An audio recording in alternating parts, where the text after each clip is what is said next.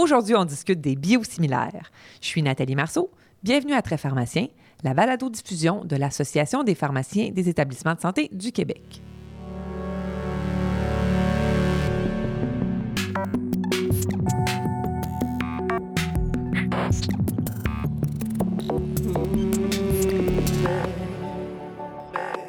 Bonjour à vous, chers auditeurs. Je suis heureuse de vous retrouver. Aujourd'hui, nous avons l'intention de vous aider à comprendre ce qu'est un biosimilaire et surtout de bien cerner les enjeux associés. Parce que vous le savez peut-être, depuis juillet 2021, le ministère de la Santé et des Services sociaux a mis en place une politique d'utilisation optimale des médicaments biosimilaires afin que les médicaments biologiques soient remplacés par des médicaments biosimilaires. Ainsi, un nouveau patient couvert par la RAMQ devrait recevoir un médicament biosimilaire s'il est inscrit à la liste, sauf exception. Donc, pour répondre à nos interrogations sur le sujet, c'est avec plaisir que je reçois Ghislain Bérard, qui est pharmacien au CIUS de l'Estrichu et coordonnateur provincial pour le programme de gestion thérapeutique des médicaments, ou PGTM. Bonjour Ghislain. Bonjour Nathalie. Merci de te joindre à nous aujourd'hui. Merci beaucoup pour l'invitation. Écoute Ghislain, avant de parler d'interchangeabilité ou de substitution de biosimilaires, j'aimerais que tu nous rappelles sommairement c'est quoi un biosimilaire et en quoi c'est différent d'un médicament biologique? Bien, en fait, avant de parler directement des médicaments biosimilaires, il euh, faut, faut vraiment comprendre ce que sont les médicaments biologiques. Les médicaments biologiques que l'on utilise pour traiter des maladies ou des troubles médicaux comme les cancers, l'arthrite, euh, le psoriasis, les maladies intestinales inflammatoires, euh, les troubles de la croissance et le diabète sont des molécules protéiques complexes issues d'une cellule ou d'un organisme vivant. Il peut s'agir d'un organisme humain ou mammifère, ou encore de cellules bactériennes ou encore d'une lignée de cellules de mammifères, par exemple les souches cellulaires ovariennes de hamster chinois et les lapins transgéniques qui ont tous été utilisés pour produire des médicaments. Ce qui est important, dans le fond, la première étape essentielle pour tous ces organismes vivants consiste à obtenir un clone cellulaire de production qui a intégré le clone codant pour la protéine d'intérêt. En fait, ce n'est pas tout à fait la même protéine, mais en fait, mais plutôt la, la même séquence d'acides aminés. OK. Gislain, là, ce que je comprends, là, c'est que ça vient de tissus vivants. On n'est pas dans des molécules chimiques, on est dans le vivant. Effectivement. Les molécules qui vont devenir nos médicaments sont pas exactement toujours identiques d'une fois à l'autre. Puis c'est vraiment ça qui est important de comprendre, qu'il y a toujours une certaine variabilité, puis il y a des variations euh, d'un lot à l'autre des molécules. Même quand avec les, médicaments biologiques de référence, il faut comprendre qu'il y a toujours une certaine variation et puis que d'un lot à l'autre, on n'a pas toujours la même molécule. Bon, là, Ghislain, je suis un peu mêlée. Es-tu en train de me dire qu'un biologique, ça peut varier en lui-même? Fait que là, je dois te demander, c'est quoi un biosimilaire alors? Un médicament biosimilaire est donc un nouveau médicament biologique démontrant une forte similitude avec un médicament biologique actuellement commercialisé, que l'on va nommer médicament biologique de référence. C'est ce qu'on connaît bien là, pour les médicaments chimiques usuels, nos fameux génériques. Exactement. En fait, on peut penser que c'est quand même quelque chose de récent parce qu'ici, en Amérique, ça fait à peine quelques années qu'on les utilise, mais en Europe, les biosimilaires sont utilisés depuis 2009. Puis, en mars 2021, il y avait plus de 77 médicaments biosimilaires qui avaient été approuvés et que leur utilisation représentait plus de 700 millions de patients jour. Actuellement, en mai 2022 au Québec, il y a 47 médicaments biosimilaires qui ont été approuvés pour 14 médicaments de référence. Ces chiffres devraient continuer à augmenter dans les mois et dans les années à venir. Bon, fait que je comprends qu'on est en retard, mais qu'on est en train de se rattraper. Exact. Parfait. Maintenant, quand tu mentionnes que les médicaments ont des similitudes et qui sont hautement similaires, veux-tu dire que ces médicaments ne sont pas totalement identiques aux médicaments biologiques de référence? En fait, là, ce que je me demande, est-ce qu'on est en train de comparer une pomme avec une orange? Pas vraiment, parce que les médicaments biosimilaires, euh, oui, effectivement, ne sont pas totalement identiques en tout point aux médicaments biologiques de référence, mais il faut se rappeler que même les médicaments biologiques de référence ont une certaine variabilité d'une fois à l'autre. Le médicament que le patient a reçu aujourd'hui n'est pas totalement identique à 100% au médicament qu'il a reçu le mois passé, et puis euh, il ne sera pas identique à celui qu'il va recevoir dans six mois. Tous les lots du médicament peuvent potentiellement être différents, mais à l'intérieur d'un certain cadre. Donc, tous les médicaments biosimilaires doivent respecter certaines normes et directives de Santé Canada qui, en passant, sont aussi les mêmes euh, au niveau international, que ce soit donné par les FDA ou par l'Agence européenne des médicaments. Lorsqu'un médicament biosimilaire est approuvé par Santé Canada, celui-ci est approuvé en se basant sur la totalité des évidences. Contrairement aux médicaments biologiques de référence avec lesquels on s'intéresse avant tout à l'efficacité ou aux effets secondaires, les médicaments biosimilaires sont approuvés en comparant directement le biosimilaire avec le médicament biologique de référence au niveau de la structure et au niveau de la fonction. Euh, juste à ce niveau-là, il y a plus que 120 attributs différents du médicament qui peuvent être comparés avec euh, le médicament biologique de référence. Ensuite de ça, il y a des études non cliniques in vitro qui sont faites. On va aller regarder la pharmacocinétique, donc comment le corps agit sur le médicament. On va aussi aller regarder la pharmacodynamie, donc comment le médicament agit sur le Donc, ces études-là doivent être réalisées toujours comparativement aux médicaments biologiques de référence. Par exemple, quand on regarde la pharmacodynamie pour un médicament comme le filgrastim, on va aller regarder dans quelle mesure le nouveau biosimilaire est capable d'aller stimuler la production de nouveaux globules blancs. On va souvent comparer plus qu'un lot du biosimilaire à plus qu'un lot du médicament biologique de référence. Comme par exemple, pour ce qui est du bevacizumab, on va aller comparer euh, la liaison au niveau du récepteur VEGF des différents lots du biosimilaire par rapport aux différents lots du médicament biologique de référence, puis ainsi de suite pour les autres médicaments.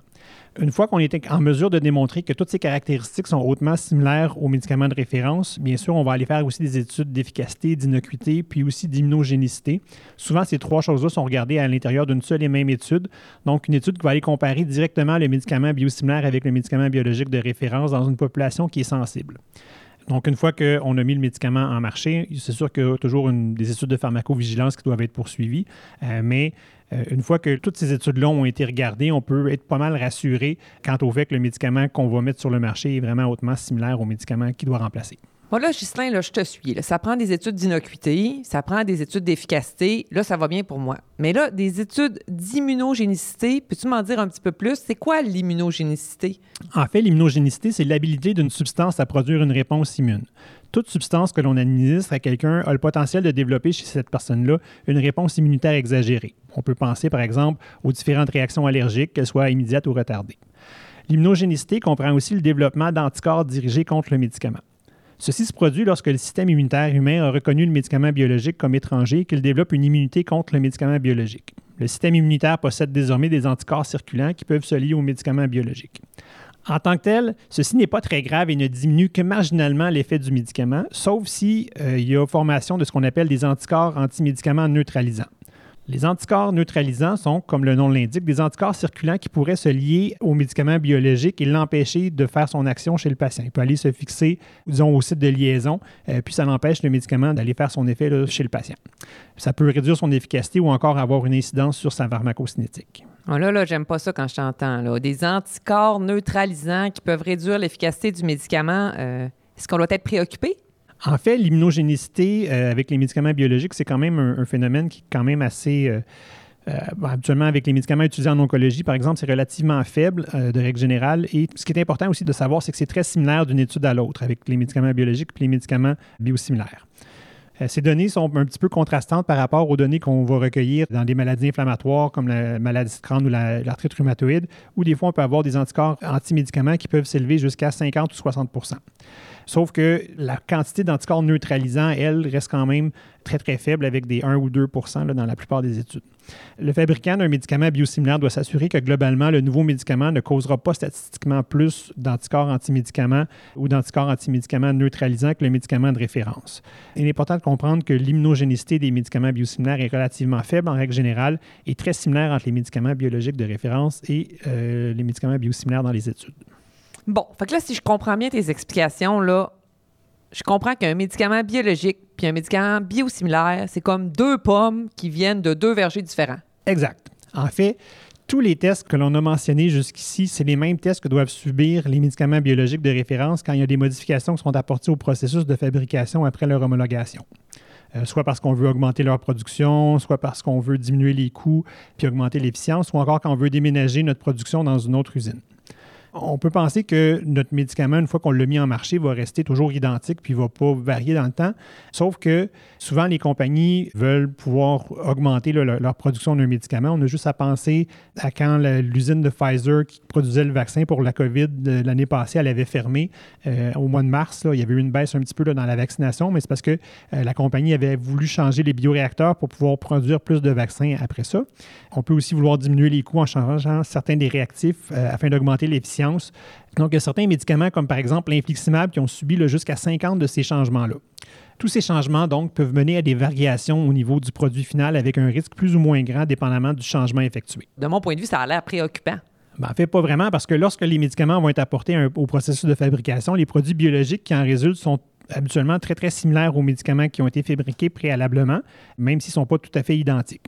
Mais c'est la responsabilité des fabricants de démontrer aux organismes réglementaires que les modifications n'auront pas d'incidence néfaste sur l'innocuité ou l'efficacité du produit.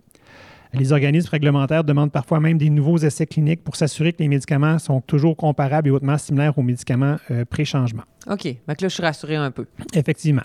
Euh, il y a quand même le groupe de Barbier et euh, son groupe de travail qui, quand même, sont des experts dans le domaine des biosimilaires, qui ont publié une revue systématique dans la revue Drugs en 2018 qui a affirmé que la démonstration de biosimilarité nécessite généralement une comparaison plus complète que celle qui est exigée à la suite de changements dans le processus de fabrication. Mm-hmm. La question qu'on peut se poser à la lumière de ces informations-là, le nouveau médicament qui est encore vendu par la compagnie originale dans l'emballage original, est-ce qu'il est toujours le médicament original ou en fait un nouveau médicament biosimilaire? Contrairement au générique, dont la structure est identique à 100% à chaque fois au médicament original, comme on en a déjà parlé, il peut exister une certaine variation au niveau des médicaments biosimilaires, euh, même si on pourrait probablement parler, comme on l'a vu tout à l'heure, de médicaments quasi bioidentiques. OK, avec là, tu m'as dit que les organismes réglementaires vont vraiment s'assurer que le changement dans le processus de fabrication va être euh, le bon, va être euh, étudié ou observé. Mais peux-tu me parler un petit peu du processus d'approbation des indications des biosimilaires au Canada? En fait, au Canada, c'est Santé Canada qui est responsable d'approuver les indications pour lesquelles un médicament peut et ne pas être donné ou qui peuvent être inscrits dans la monographie officielle du médicament. Dans le cas des médicaments biosimilaires, Santé Canada possède des directives sur ce qu'on appelle l'extrapolation des données. L'extrapolation des données, OK? Donc, dans le fond, la, compagnie qui veut pouvoir donner une nouvelle indication à son médicament doit être en mesure de prouver que son médicament va être quand même efficace et qu'il n'ira pas causer d'effets secondaires graves, qui n'exposera pas le patient à des risques inutiles pour chacune des indications dans lesquelles le médicament veut pouvoir être utilisé. À l'occasion, on peut observer, c'est sûr, des utilisations, ce qu'on appelle off-label, soit des indications qu'on utilisait déjà avant puis qui ne se sont jamais rendues dans la monographie ou des utilisations qu'on a découvertes récemment dans des nouvelles études, mais chez des populations trop petites, chez qui on ne veut pas nécessairement faire toutes les démarches pour que ce soit approuvé directement dans la monographie du produit. Dans le cas des médicaments biosimilaires, parce que Santé Canada approuve le médicament en se basant sur la totalité des évidences, souvent, ils sont capables de faire l'extrapolation que quand il est approuvé dans une indication, on peut se permettre de l'approuver dans toutes les autres indications du médicament biologique de référence. Euh, puisque c'est une science qui évolue, l'extrapolation qui a été faite plus tôt avec les, premiers biosimilaires n'est pas tout à fait la même que ce qu'on fait aujourd'hui. Euh, donc, ça se peut que certains biosimilaires qui ont été approuvés plus tôt pourraient se retrouver à ne pas avoir toutes les indications du médicament de référence, alors qu'un médicament biosimilaire pour le même médicament de référence pourrait en avoir certaines de plus. On peut penser par exemple au premier bevacizumab qui est sorti, le Mvasi, euh, qui n'avait pas l'indication dans le cancer de l'ovaire initialement, alors que d'autres qui ont été approuvés un petit peu plus tard avaient déjà l'indication en cancer de l'ovaire. Pour ce qui est du rituximab, euh, il y avait le Ruxience ou le Rimixio qui n'ont pas l'indication dans la polyangite de Wegener, alors qu'un médicament comme le Truxima, lui, a son indication. C'est sûr que dans le temps, les, choses vont évoluer puis les monographies vont se mettre à jour, mais ce qui peut des fois amener certains problèmes au niveau des approbations puis des remboursements là, par les compagnies d'assurance? Euh, sauf que euh, je suis généralement d'avis, par contre, qu'un médicament biosimilaire est un médicament biosimilaire et qui devrait avoir toutes les indications du médicament biologique de référence. Hmm, OK, ben, je trouve ça intéressant quand même euh, comme réflexion. Là. Ça évolue, puis de ne pas se surprendre. Il peut y avoir des changements un peu euh, inattendus. Effectivement. Alors, Ghislain, on a parlé du Canada. Là, j'aimerais ça te ramener au Québec.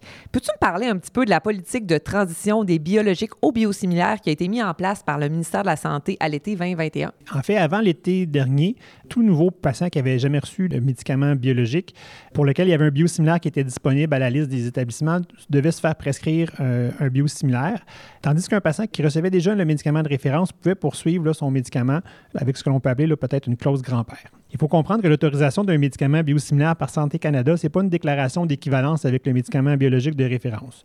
Elle signifie seulement que le médicament est sûr et efficace et qu'il offre un effet hautement similaire au médicament de référence. Le pouvoir de déclarer des produits interchangeables entre les deux revient à chaque province ou territoire en fonction de leurs propres règles et règlements. Au sujet de la substitution non médicale, Santé Canada affirme que les patients et les fournisseurs de soins peuvent être sûrs que les biosimilaires sont efficaces et sans danger pour chacune de leurs indications autorisées. Aucune différence n'est attendue en termes d'efficacité et d'innocuité suite à des changements d'utilisation de routine entre un biosimilaire et son médicament biologique de référence dans une indication autorisée. Donc, Justin, je comprends que c'est de compétence Mais est-ce que c'est sécuritaire de substituer un biologique vers un biosimilaire? Le même groupe de Barbier qu'on a parlé tout à l'heure, ils ont fait une, revue systématique regroupant plus de 178 études dans lesquelles on avait évalué plus de 21 000 patients qui ont expérimenté une substitution unique il y avait plus de 10 médicaments qui avaient été comparés dans ces études-là. La conclusion des auteurs, c'était que d'après les données actuellement disponibles, euh, il n'existait aucune donnée solide qui indiquait que le passage d'un médicament biologique à un biosimilaire était lié à des problèmes majeurs d'efficacité, d'innocuité ou d'immunogénicité. Les études couvraient des molécules différentes à travers différentes classes thérapeutiques. Mais Ghislain, là, tu m'as bien décrit dans le balado que les biologiques puis les biosimilaires, ça se ressemblait, puis que c'était bien, bien euh, étudié. Tu me dis aussi que c'est sécuritaire, selon en tout cas Barbier et collaborateurs, de substituer un biologique pour un biosimilaire. Mais dis-moi, pourquoi quand on a encore des problèmes à faire de l'interchangeabilité, pourquoi est-ce que les cliniciens hésitent encore à faire le switch chez leurs patients? Ben, en fait, c'est les, gens n'ont pas tellement peur du switch, mais plutôt la réaction que les patients pourraient avoir à faire le switch. Certains sont d'avis que, surtout pour les maladies chroniques comme l'arthrite ou encore la maladie de Crohn, quand un médicament fonctionne bien, on ne devrait pas aller jouer avec l'équilibre précaire du patient oui, on peut commencer avec un médicament biologique, mais on ne veut pas nécessairement aller toucher là, à quelque chose qui fonctionne bien. Surtout à cause de comment le patient va aller interpréter ce changement-là. Ce que je veux dire par là, c'est que, euh, un peu comme le concept de l'effet placebo, il y a ce qu'on appelle le concept nocebo.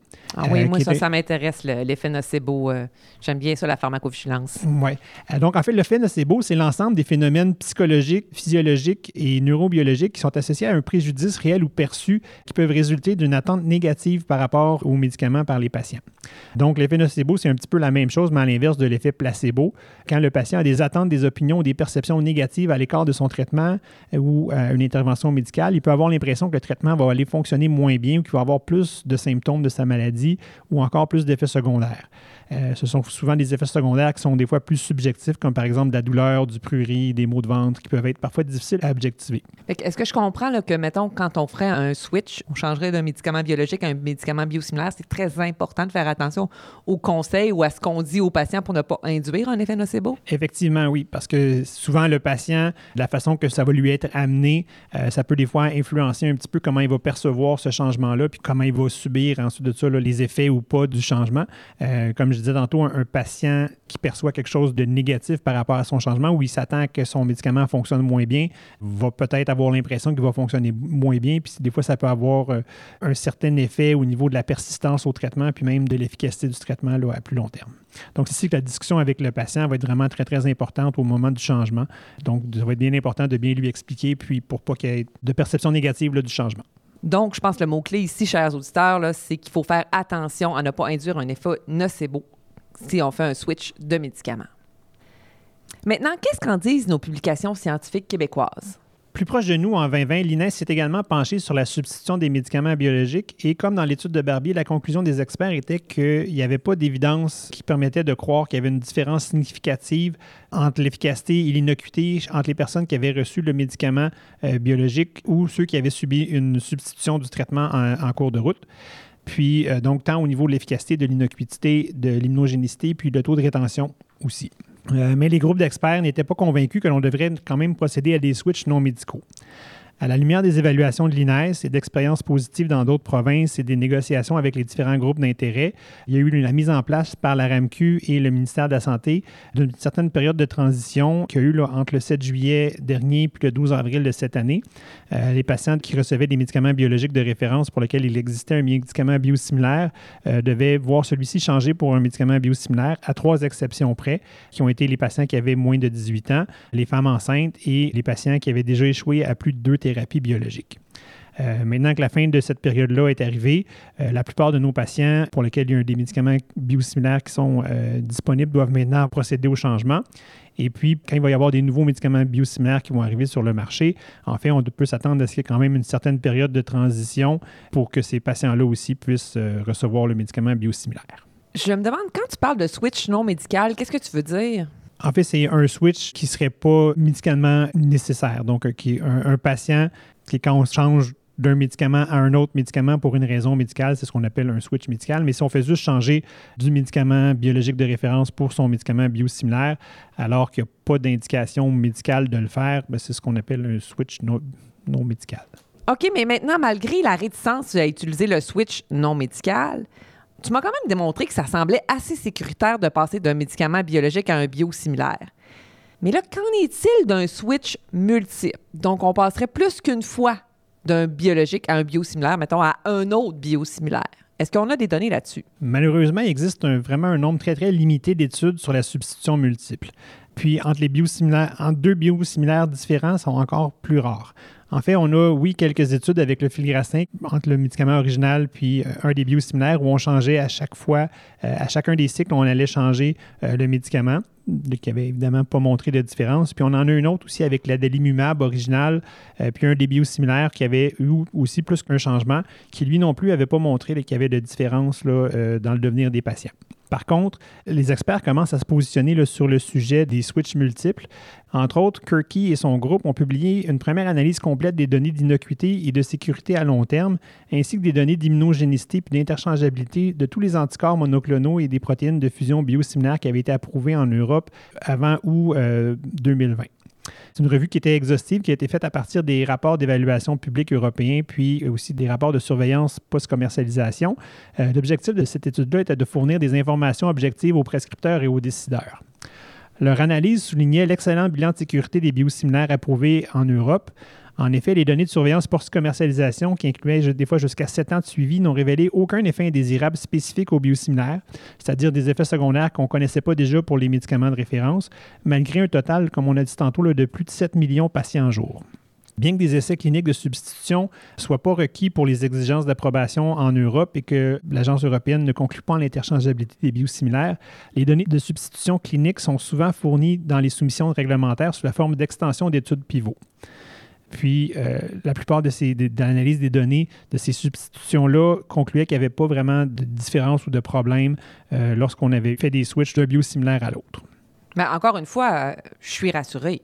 Oui, oui, il faut être rassuré parce que les auteurs précisent que les questions relatives à la substitution entre les biosimilaires d'un même produit de référence sont principalement centrées sur la crainte d'induire une immunogénicité ou, ou une perte d'efficacité, bien que ça n'a jamais été démontré là, dans des articles bien validés. Certains auteurs demandent davantage d'essais cliniques systématiques de substitution dans des essais cliniques euh, head-to-head entre des médicaments biosimilaires d'un même produit de référence. Quand on y pense, il est quand même assez peu probable que ces études-là puissent voir le jour pour soit des raisons financières ou encore des raisons scientifiques. En effet, étant donné les différences minimes entre les biosimilaires et leurs produits de référence, pour que de tels essais cliniques soient scientifiquement significatifs, il faudrait inclure un très très grand nombre de patients, ce qui les rendrait financièrement inabordables. Et aussi, ce serait euh, aussi difficile de conclure avec certitude si les changements dans l'état euh, du patient étaient dus au switch lui-même ou à l'évolution de la maladie. Ils soutiennent également que de continuer à demander des essais systématiques de substitution pourrait même être considéré comme contraire à l'éthique et comme du gaspillage de ressources cliniques rares.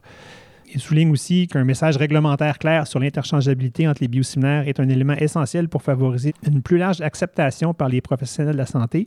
Puis, euh, les auteurs concluent aussi qu'après 15 ans de commercialisation des biosimilaires en Europe, grâce au progrès de la science et à la maturité de l'expérience, il existe un élan opportun et nécessaire pour créer une position scientifique européenne commune sur l'interchangeabilité pour que les systèmes de santé puissent profiter davantage de la concurrence des biosimilaires.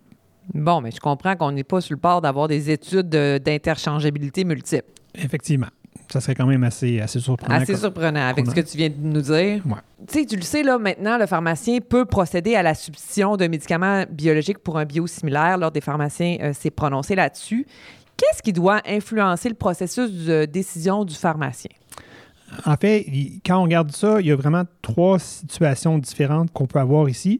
Il y a les médicaments pour lesquels qui sont seulement donnés en externe, où le pharmacien peut aider au choix du biosimilaire. Mais puisque chaque médicament qui est en principe quasi identique aux médicaments de référence, on peut penser aussi que les médicaments biosimilaires sont aussi quasi identiques entre eux, euh, même s'il n'y a pas de comparaison directe là, entre les médicaments. Donc, le choix, souvent, va dépendre de considérations autres que l'efficacité ou l'innocuité comme telle. On pourrait se baser sur le statut de remboursement des assurances, euh, les dispositifs d'administration, la possibilité d'avoir le médicament en seringue pré-rempli et en fiole, comme ça peut être le cas pour le filgrastin, chez qui des fois on peut avoir des, plus petites doses chez notre population pédiatrique. On peut avoir aussi la présence de certains excipients qui pourraient être allergènes ou causer de la douleur à l'injection, les données de stabilité ou encore la disponibilité des cliniques de perfusion pour les médicaments qui sont souvent des médicaments parentéraux. Des cliniques de perfusion à proximité du domicile du patient qui ferait en sorte que le meilleur choix pour un patient n'est pas nécessairement le même pour un autre patient qui viendrait d'une autre région. Donc, je comprends qu'on va aller voir les caractéristiques associées aux médicaments euh, lui-même, son emballage, euh, sa disponibilité, euh, si ça prend de la place dans nos tablettes. Effectivement. On, peut s'attendre à ce que chaque médicament soit quand même assez. À une efficacité et une innocuité assez similaire. C'est pas là-dessus qu'on peut vraiment baser notre décision. La deuxième situation, dans le fond, chez qui on va donner des médicaments biologiques, puis c'est souvent pour les patients qui sont ce qu'on peut appeler des, groupes captifs. Donc, un médicament qui serait toujours donné à l'hôpital, comme par exemple en oncologie.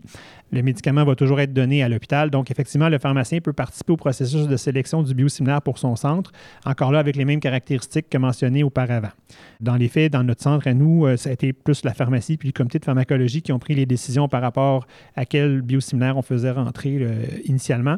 Par contre, de plus en plus, on a peut-être un petit peu moins de latitude maintenant avec les directives qui sont souvent émises soit par le, ministère, la RAMQ, ou encore les décisions des groupes d'achat qui vont aller choisir le biosimilaire qu'on veut utiliser dans notre centre. Reste que le pharmacien d'établissement, dans les établissements de santé, il y a quand même un rôle important à jouer dans le choix du biosimilaire euh, de l'établissement. Oui, oui, oui, c'est sûr, c'est sûr.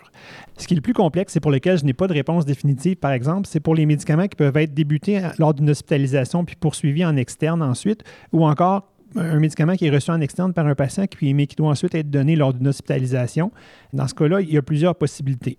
Dans un monde idéal, on devrait essayer d'éviter de faire subir des multi-switches aux patients, même si ça n'a pas été prouvé comme étant quelque chose de potentiellement dommageable. On ne veut pas non plus, même si le risque est minime, on ne veut pas non plus euh, faire subir ça aux patients. Euh, donc, ce qui serait idéal, ce serait que l'on tente de se coordonner dans une même région pour n'utiliser qu'un seul biosimilaire, ce qui est quand même un petit peu utopique. Donc, ce qui reste comme possibilité, c'est un, de voir est-ce que c'est possible d'attendre que le patient puisse avoir son congé avant de poursuivre son traitement en externe. Euh, avec certains médicaments, c'est quand même possible, les médicaments qui sont donnés aux deux ou trois semaines, de retarder de quelques jours pour pas que le patient aille à subir un changement intra-hospitalier. La deuxième possibilité, ce serait de commander à la pièce le produit que le patient reçoit en externe pour éviter de lui faire subir trop de switch à répétition. Et puis, la troisième option, ce serait de garder qu'un seul médicament biosimilaire à l'hôpital parce que, bon, on va se dire, garder plus qu'un médicament biologique, euh, ça, prend de la place sur les tablettes. C'est une gestion d'inventaire supplémentaire. Il y a un risque d'erreur si on ne prend pas le bon biosimilaire. C'est quand même aussi des coûts. C'est des médicaments qui sont quand même assez dispendieux. Puis si on a un, de nos biosimilaires qui ne passe pas, on pourrait perdre ce médicament-là puis être obligé de le jeter de jeter plusieurs milliers de dollars. Effectivement, c'est plusieurs milliers de dollars. Comme c'est des médicaments qui sont souvent très, très dispendieux. Donc, à l'hôpital, on pourrait garder des fois, c'est ça, juste un médicament biosimilaire que l'on pourrait donner là, pour tous nos patients qui en ont besoin euh, lors de l'hospitalisation. Puis, au congé, en fait, le patient pourrait reprendre son traitement ou garder encore celui qu'il a reçu à l'hôpital pour éviter de faire des switches à répétition. Malheureusement, ici, il n'y a pas de réponse unique à cette question, puis euh, le peu de recul que nous avons actuellement au Québec peut laisser envisager que les décisions pourront varier selon les établissements. Il y a des pour et des contre pour chacune des options, mais je sais qu'il y a actuellement un groupe qui tente d'établir une conduite claire et uniforme pour cette question-là. Hmm, donc, à suivre. À suivre, effectivement. On vient de dire quand même que c'est des médicaments coûteux J'aimerais que tu me dises, le fait de faire la politique de transition des, bio, biologiques aux biosimilaires par le ministère, est-ce que ça va être rentable pour l'économie québécoise? Ben, en fait, il y a une étude canadienne qui a été réalisée en 2018 qui avait montré qu'à l'ensemble du pays, les médicaments d'ordonnance pour les médicaments biologiques représentaient 1,7% des ordonnances, mais quand même 29,1% des dépenses en médicaments. Si on regarde en parallèle avec ça, la presse rapportait la semaine dernière qu'en 2020, euh, il y avait eu des dépenses de 33 milliards de dollars pour l'ensemble des médicaments d'ordonnance au Canada toute proportion gardée. Donc, si on dit 29% de 33 milliards, c'est quand même autour de 10 milliards. Si au Québec, on dit qu'on est à peu près 25% de la population canadienne, en fait 20 à 25, on peut croire que c'est à peu près le 2,5 milliards de dollars de médicaments biologiques qui sont dépensés au Québec.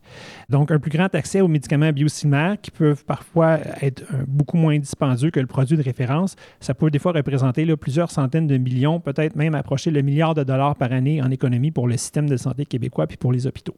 Hmm, donc, c'est pas banal. Effectivement. Parle-moi un peu de l'organisation de la prescription des biologiques et des biosimilaires en pharmacie. Qu'est-ce que le pharmacien doit retenir? Qu'est-ce que nos auditeurs doivent savoir? Ben, en fait, c'est Santé Canada qui prend les décisions sur les médicaments biologiques, y compris les médicaments biosimilaires. Puis, une des décisions qu'ils ont prises, c'est que le médicament devrait toujours être désigné par son nom de marque unique ainsi que sa dénomination commune, son nom générique, sans l'ajout d'un suffixe propre et aléatoire comme ce qu'on peut voir aux États-Unis, où ils sont allés rajouter quatre lettres euh, un petit peu aléatoires euh, à la fin des noms génériques des médicaments. Donc, donne-moi un exemple précis. en fait, juste comme ça, nous, ce qu'on appelle le bevacizumab MVASI, euh, aux États-Unis, s'appelle bevacizumab AWWB, pour une raison euh, un petit peu obscure. Puis nous, ici, on écrirait... Bevacizumab, entre parenthèses, MVASI. OK. Donc, le nom de marque et la dénomination commune doivent être utilisés tout au long du processus de l'usage du médicament afin que les médicaments biologiques partageant le même dénomination commune puissent être distingués euh, à l'aide de leur nom de marque. Donc, euh, c'est pour ça qu'on a toujours besoin d'avoir et le générique et le nom commercial du médicament. Euh, mais pour ce qui est des doses, du mode d'administration, de la surveillance pendant et après l'administration, des effets secondaires, on peut s'attendre à ce que ce soit exactement les mêmes qu'avec le médicament de référence. Du côté de la pharmacovigilance, par contre, ça va être bien important de savoir quel médicament le patient a reçu, euh, parce que si jamais un patient avait un effet secondaire qui était plus grave et qu'on avait besoin de le déclarer à Santé Canada, euh, ben, c'était bien important de connaître lequel il a reçu afin qu'on puisse le rapporter de la bonne façon, euh, le cas échéant. Ghislain, moi, j'aime ça faire des jeux de rôle, là. Fait que, posons que je suis un patient qui doit recevoir un médicament biosimilaire. Puis là, j'avais le médicament biologique avant. Puis j'ai très peur, je suis très craintive. Qu'est-ce que tu me donnerais comme conseil, surtout dans un contexte où tu veux pas m'influencer puis me donner des effets secondaires? En fait, ce que je pourrais lui dire, euh, ce, que, ce que je pourrais te dire, en fait, ce serait que le nouveau médicament biosimilaire que j'aimerais te donner est un médicament qui a démontré être aussi efficace et sécuritaire que le médicament biologique de référence que tu recevais jusqu'à aujourd'hui, mais il est plus abordable autant pour toi que pour la société en général. Dans mon expérience, la plupart des patients n'ont eu aucun problème suite au changement. Dans les études ayant mené à l'autorisation de, ce médicament-là, euh, ce médicament a été, été, montré aussi sûr et aussi efficace que le médicament que tu reçois actuellement.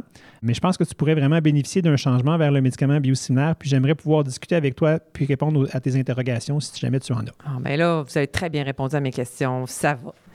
Donc, Ghislain, on arrive à la fin du balado. As-tu des éléments ajoutés ou des choses que, que tu aimerais que les auditeurs sachent afin de les guider dans leur utilisation des biosimilaires? Bien, merci de l'opportunité que vous m'avez donnée aujourd'hui de venir vous, euh, vous parler de ça. Je voudrais juste peut-être dire un petit remerciement à Mme Mélanie Caron euh, qui m'avait approché pour euh, travailler sur les biosimilaires l'an dernier, qui a fait en sorte que je suis ici aujourd'hui.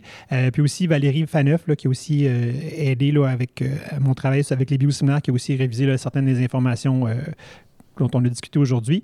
Euh, puis aussi euh, mes collègues du PGTM qui ont fait un, travail en amont sur les biosimilaires lorsqu'on avait commencé à en entendre parler autour de 2017. Si jamais vous voulez avoir plus d'informations sur les médicaments biosimilaires, c'est sûr que le, site Internet du ministère de la Santé, qui a quand même une, bonne page d'informations sur les biosimilaires, euh, il y a aussi des vidéos d'informations qui sont disponibles sur le site du Pan Canadian Oncology Biosimilar Initiative, pour lequel j'avais aussi là, travaillé à la traduction en français. Et puis aussi, il y a plein d'informations sur le site Internet du PGTM avec un onglet spécifique aux médicaments biosimilaires sur lequel on peut retrouver tout plein d'informations, des fiches pour les patients et pour les professionnels de la santé euh, pour leur expliquer ce que sont les biosimilaires. Et je vous rassure, toutes ces sources d'informations seront mises en référence du balado, tout comme les euh, études discutées précédemment. Merci beaucoup, Ghislain Bérard, pour ce balado riche d'informations. Je suis certaine que les gens maintenant saisissent mieux les enjeux entourant les biologiques et les biosimilaires. Ah, merci beaucoup, Nathalie, de, m'avoir euh, reçu aujourd'hui.